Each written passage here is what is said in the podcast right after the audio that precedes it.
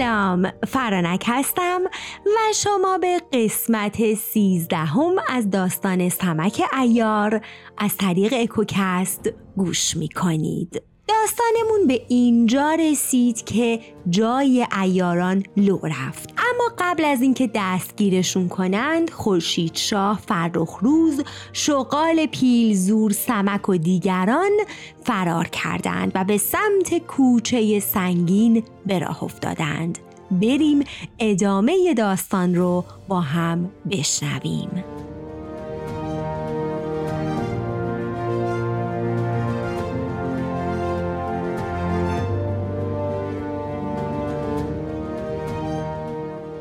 وقتی آنها رفتند همان موقع شیرافکن به همراه دویست مرد رسیدند و اطراف خانه را محاصره کردند. فریاد و قوقا برآمد. وقتی داخل خانه شدند کسی را ندیدند. حیرت کردند و از مردمی که بیرون خانه ایستاده بودند پرسیدند که آیا کسی از خانه بیرون رفته است؟ گفتند گروهی همکنون بیرون و به سوی کوچه سنگین رفته اند. شیرافکن با سپاه به اول کوچه سنگین آمدند. وقتی لشکر به آنجا رسید خورشید شاه و فرخ روز سر کوچه را گرفته بودند و به دیگران گفتند که این کار برای ما پیش آمده است. فرخ روز تیراندازی بسیار چیره دست بود. پس گفت ای شاهزاده اجازه بده که ضرب دستی نشانشان دهم. تا آنها بدانند که ما مردانه ایم. این را گفت و ترکش تیر را بر زمین ریخت. آنگاه دست به کمان برده تیر در زه کمان نهاد و به زانو نشست و تیر را رها کرد. تیر بر سواری که مقابل او ایستاده بود اصابت کرد. از او گذشت و به دیگری رسید و هر دو را بر زمین افکند. با هر تیرش مردی را به زمین میانداخت تا شب شد. او همچنان تیر میانداخت تا پنجاه مرد را بر زمین افکند. صد هزار زن و مرد به تماشا ایستاده بودند و همه بر فرخ روز و تیرهایی که میانداخت آفرین می کردند. هیچ یک از تیرهای فرخ روز خطا نمی رفت. همه می گفتند جوان بزرگ و مردانه است. یکی گفت او خورشید شاه است که اسب را رام کرد و سیاه را بر زمین افکند و هنرها از خود نشان داده. آن غلام سیاه را نیز او از پای درآورد. دیگری می گفت او فرخ روز است که دایه او را با خود برد. جایی خوب به دست ایشان افتاده است.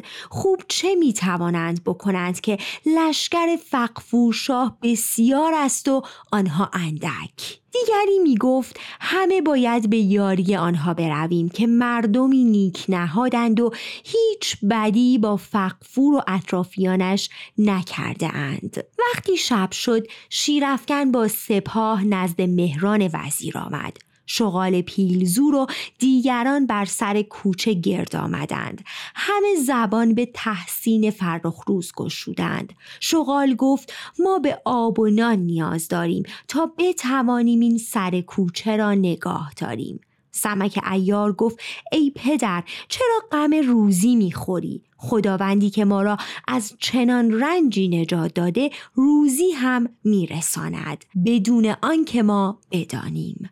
در این گفتگو بودند که گروهی از ریش سفیدان و جوانان شهر آمدند و با خود گوشت و حلوا و مشعل و مشکهای آب آوردند. جوانان مسلح بودند تا آنها را یاری کنند و جزو خدمتکاران خورشید شاه باشند و گروهی در شهر پراکنده شدند تا آنکه صبح بردمید و چون روز روشن پدید آمد تعداد چهارصد مرد مرد با سلاح و نان و آب فراوان برای یاری آنها آمدند. وقتی روز شد سپاه فقفور بر سر کوچه آمد. صدای تبل و بوغ جنگ بلند شد. تعدادشان دو سه هزار نفر بود که همگی سفارایی می کردند خوشید شاه گفت امروز نوبت من است. چرا که اینجا تنگ است و نمی‌توانیم همه با هم جنگ کنیم و بیرون هم نمی‌توانیم برویم.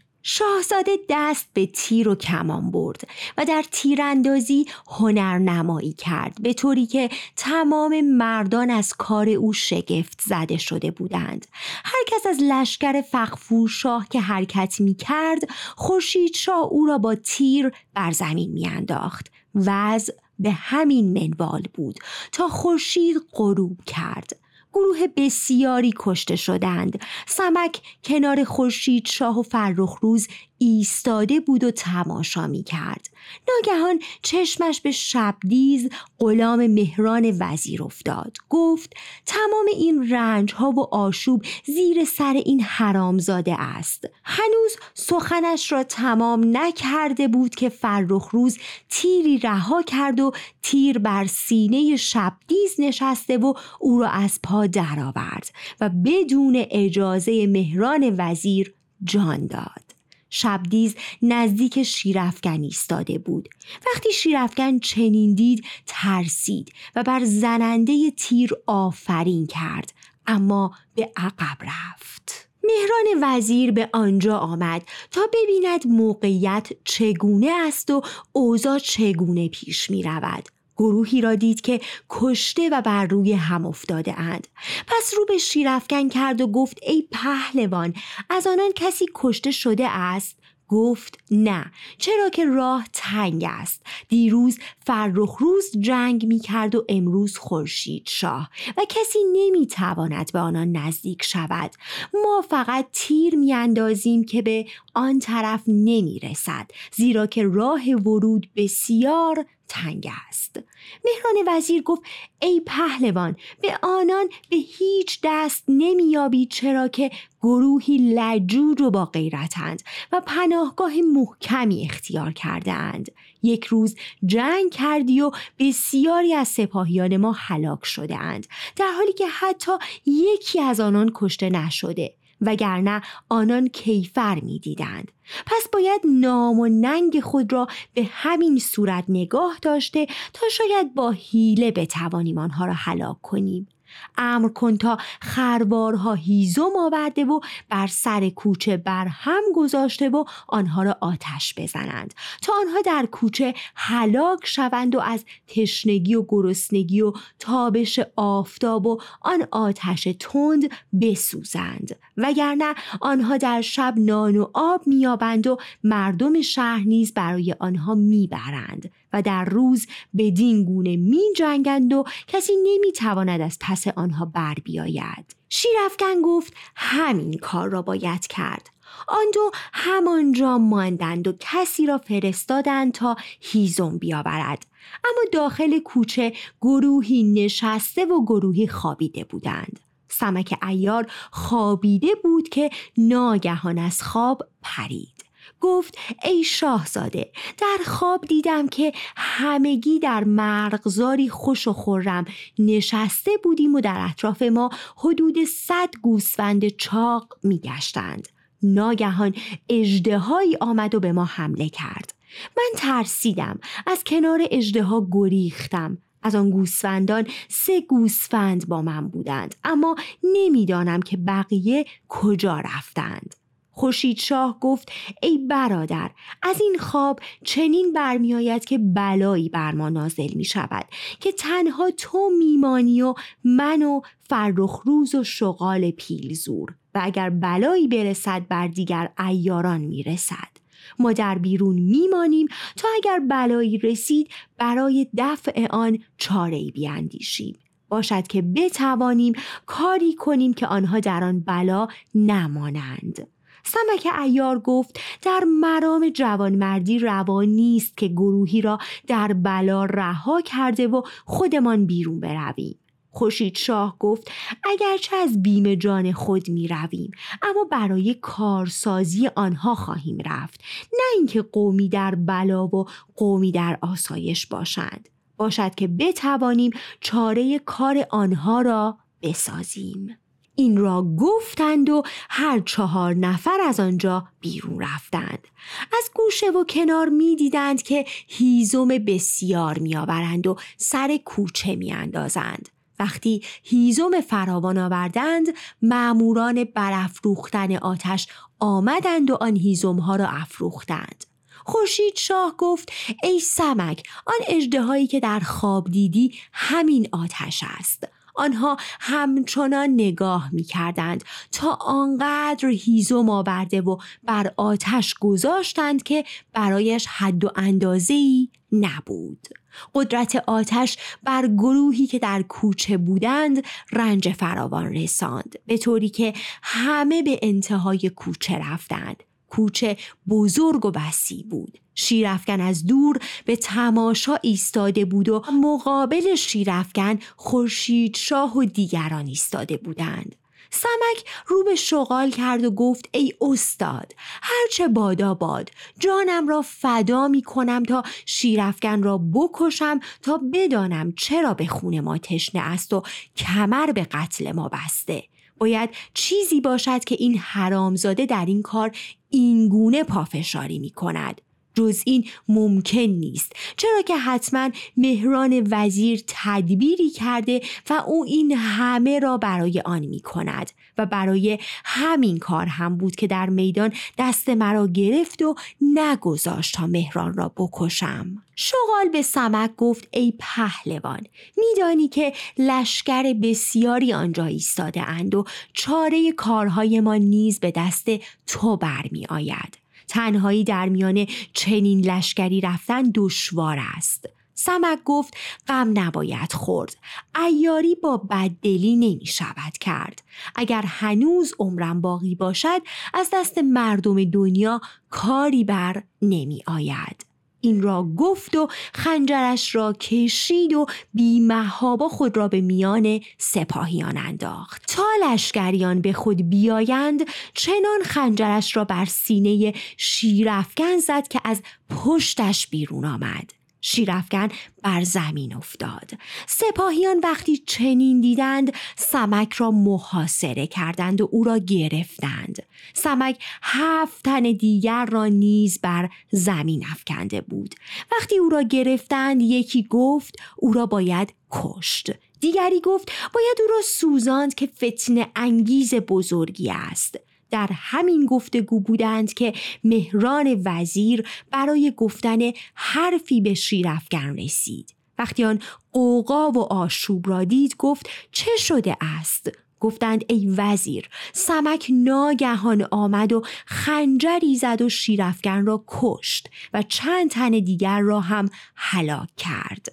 او را گرفتند و می‌خواهند بکشند.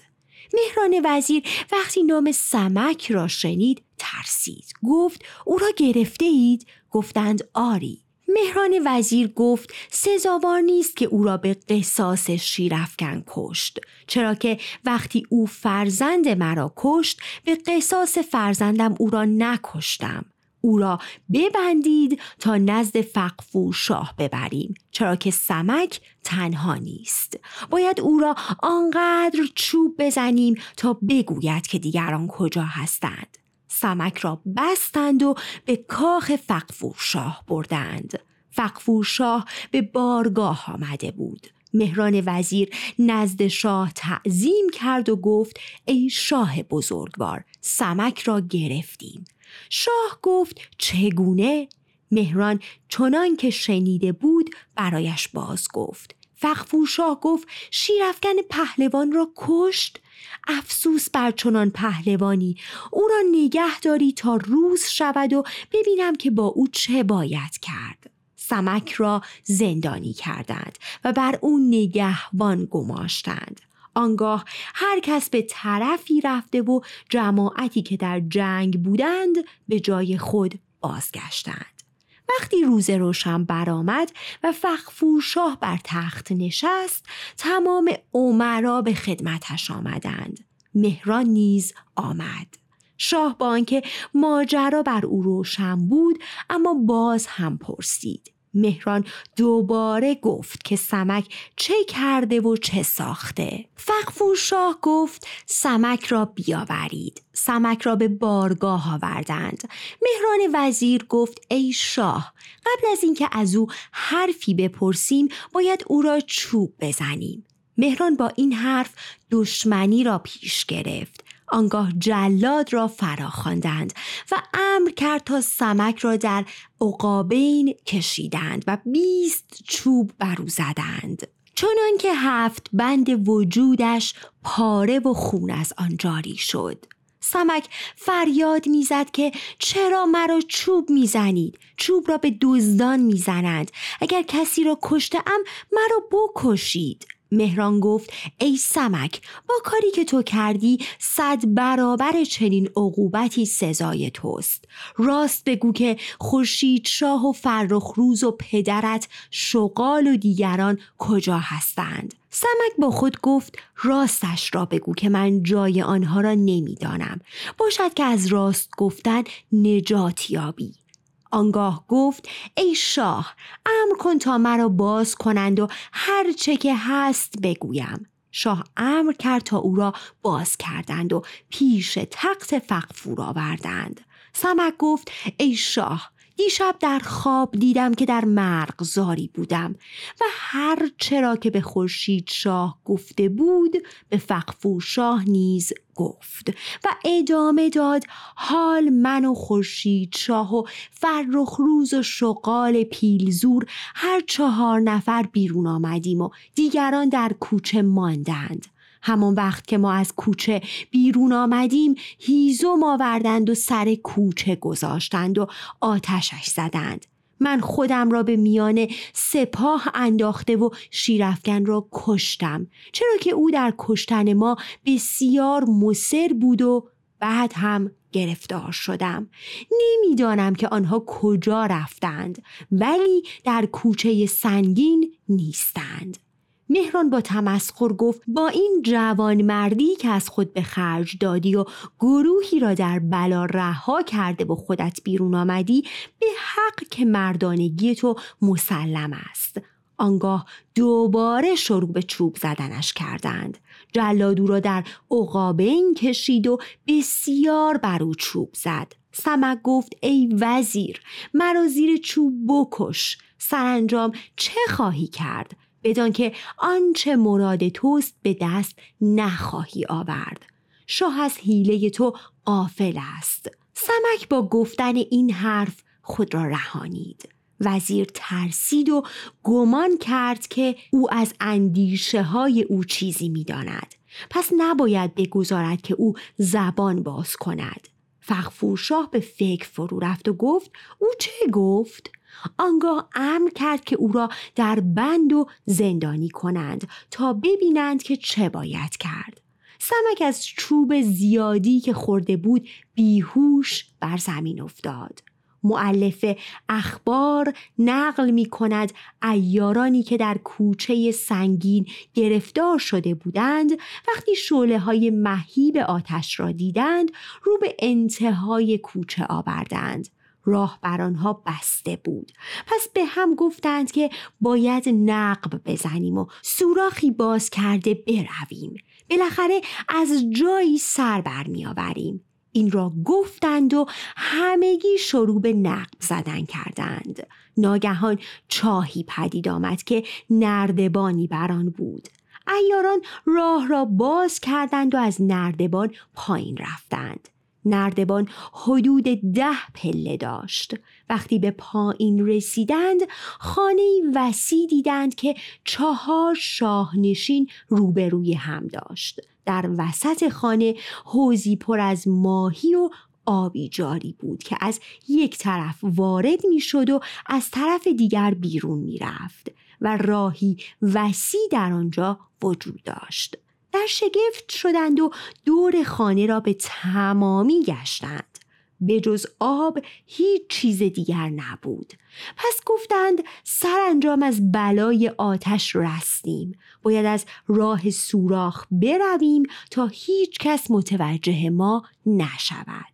گروهی از آنان گفتند باید چاره اندیشید که راهی پیدا کنیم و از اینجا آب راهی پیدا کنیم. آیا میان ما کسی هست که شنا بلد باشد و بتواند در این آب فرو رفته و ببیند این آب تا کجا می رود؟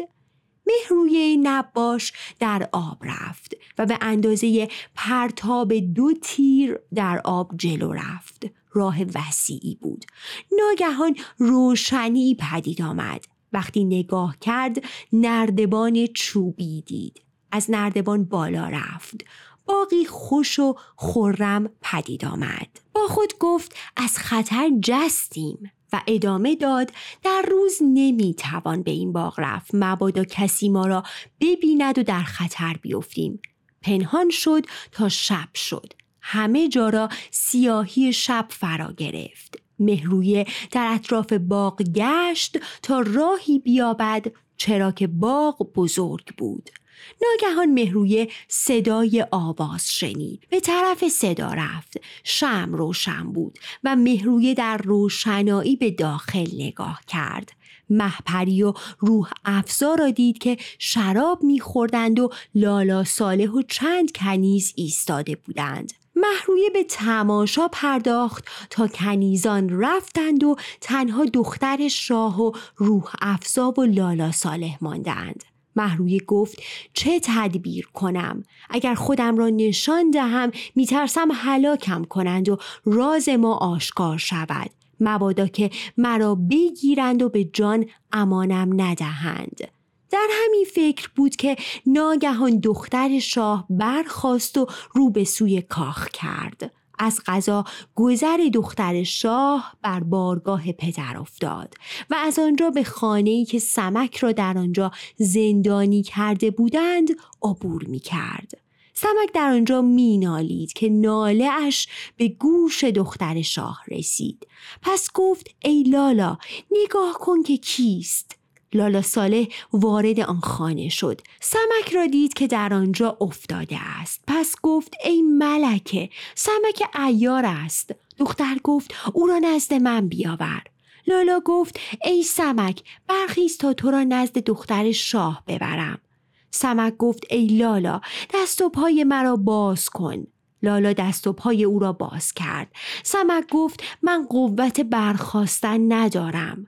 لالا دست او را گرفت و نزد دختر شاه آورد. سمک تعظیم کرد. دختر که عشق خورشید شاه را در دل داشت از دیدن سمک خوشحال شد چرا که او را دوست دوستش می‌دانست. پس گفت ای سمک چگونه گرفتار شدی؟ خورشید شاه در چه حال است؟ سمک ایار گفت ای ملکه از گرمای خانه و از ضربات چوب بیتاقت هستم. باید مدتی استراحت کرده تا بر من نسیم وزیده که بتوانم سخن بگویم. دختر شاه دست سمک را گرفت و گفت ای برادر بیا به باغ برویم.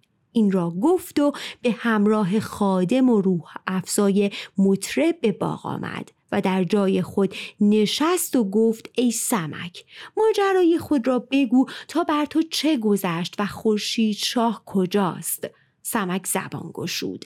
از ابتدای ماجرا از گرفتنشان به مکر و حیله و انداختن خود در میان کشته شدگان و یافتن محرویه او را تا آن وقتی که به خدمت شاه رسید تمام ماجرا را گفت. دختر شاه از شنیدن آن ماجرا فرو ماند. بسیار شگفت زده شد و گفت اکنون از خورشید شاه چه خبر داری؟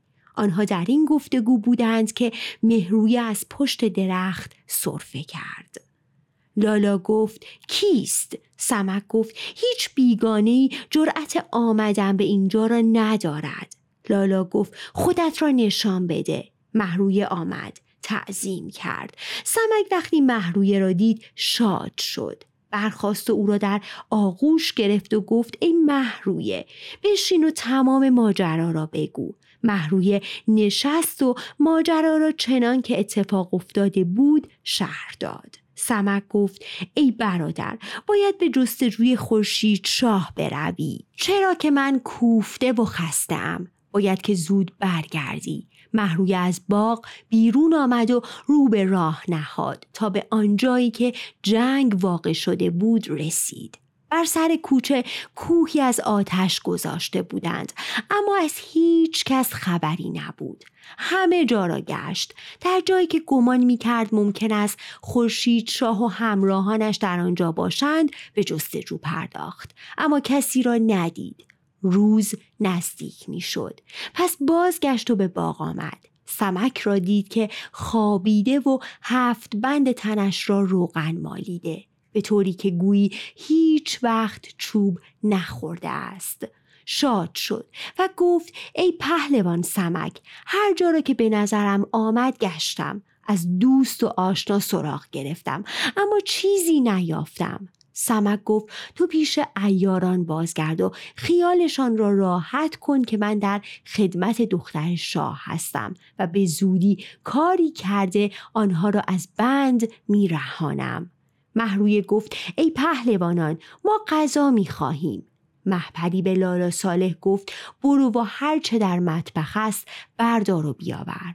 لالا رفت و هرچه می توانست با خود آورد. سمک گفت این را مصرف کنید. دختر شاه دوباره برایتان غذا آماده می کند.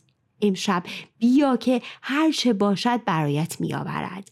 من هم به جستجوی خورشید شاه می روم. محرویه آن نان و گوشت و حلوا را برداشت و به آن کوچه و نزد ایاران برد سمک به دختر شاه گفت ترتیب غذای آنها را بده تا من به جستجوی خورشید شاه بروم. امشب باید در باغ بمانی تا من بیایم. این را گفت و رفت. دختر شاه به خانه آمد و مشغول ترتیب دادن کارها شد. وقتی روز شد فقفور شاه بر تخت تکیه زد و عمرای حکومتی به خدمتش آمدند. مهران وزیر نیز آمد و تعظیم کرد و در جای خود نشست. از هر دری سخن می گفتند و بیشتر حرفشان درباره چگونه روبرو شدن با لشکر ماچین بود. می گفتند باید پیکی برود تا ما چاره سازیم. مهران وزیر گفت ای شاه پیش از آن که ما تدبیر جنگ کنیم باید که این سگ حرامزاده را هلاک کنیم. چرا که اگر سمک زنده بماند تمام ملک به باد می رود و نیز باید به جستجوی خورشید شاه و فرخ روز و شغال پیل زور باشیم تا آنها را نیز به دست آورده و از جانب آنها احساس امنیت کرده آنگاه به جنگ بپردازیم. فخفور شاه گفت خوب شد که به یادم آوردی. آن وقت که او را می‌زدیم حرفی زد که باید بدانم این حرف را از کجا آورده. چرا که او هرگز دروغ نمی‌گوید مهران وزیر وقتی شاه گفت بروید و سمک را بیاورید ترسید. وقتی وارد خانه شدند کسی را ندیدند. نزد شاه آمدند و گفتند که سمک را برده اند و هیچ نشانی از او نیست. شاه گفت چه می‌گویید؟ نگاه کنید که آیا هیچ نقب و سوراخی هست و یا اینکه آیا در خانه را باز کرده اند؟ آنگاه دربانان و پردهداران را حاضر کردند و گفتند که آمد و که رفت؟ گفتند ما هیچ کس را ندیدیم همچنین درها نیز بسته است. پس نمی‌دانیم چه شده. مهران وزیر وقتی سخن گفتن به دست آورد زبان گشود و گفت ای شاه می‌بینی که سخنی به دروغ می‌گوید تا دیگران به شک افتاده و خود فرصت پیدا کند تا با حیله و مکر بگریزد. وزیر با این حرف دوباره جایگاه خود را به دست آورد.